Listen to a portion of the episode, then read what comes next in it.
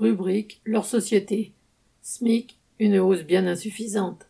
Le ministère du Travail a annoncé une revalorisation du SMIC pour le 1er mai d'environ 2,5%, soit 30 euros. Cela porte à 1300 euros net le minimum légal au vu de l'accélération de l'inflation dont le rythme a atteint en mars plus 4,5% sur les 12 derniers mois, un record depuis décembre 1985. Cette nouvelle hausse du SMIC, après celle du 1er janvier, est le résultat du mécanisme fixé par la loi en cas de forte augmentation des prix.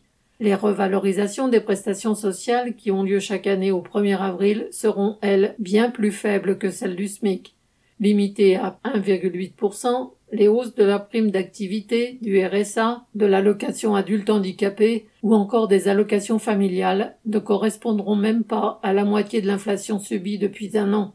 Les revenus réels des allocataires vont donc continuer à diminuer avec une perte de près de 15 euros par mois pour qui perçoit le montant maximum de la prime d'activité ou du RSA. Intervenant avec retard et plus limité que l'inflation réelle, ces quelques revalorisations automatiques prévues par la loi n'empêchent pas l'appauvrissement des familles populaires. Quant à l'ensemble des salaires, ils ne sont, eux, pas du tout indexés sur les prix. Pour la majorité des travailleurs, l'inflation entraîne forcément une baisse du pouvoir d'achat. Le quasi-blocage des salaires conduit de plus en plus de travailleurs à se retrouver au niveau du SMIC.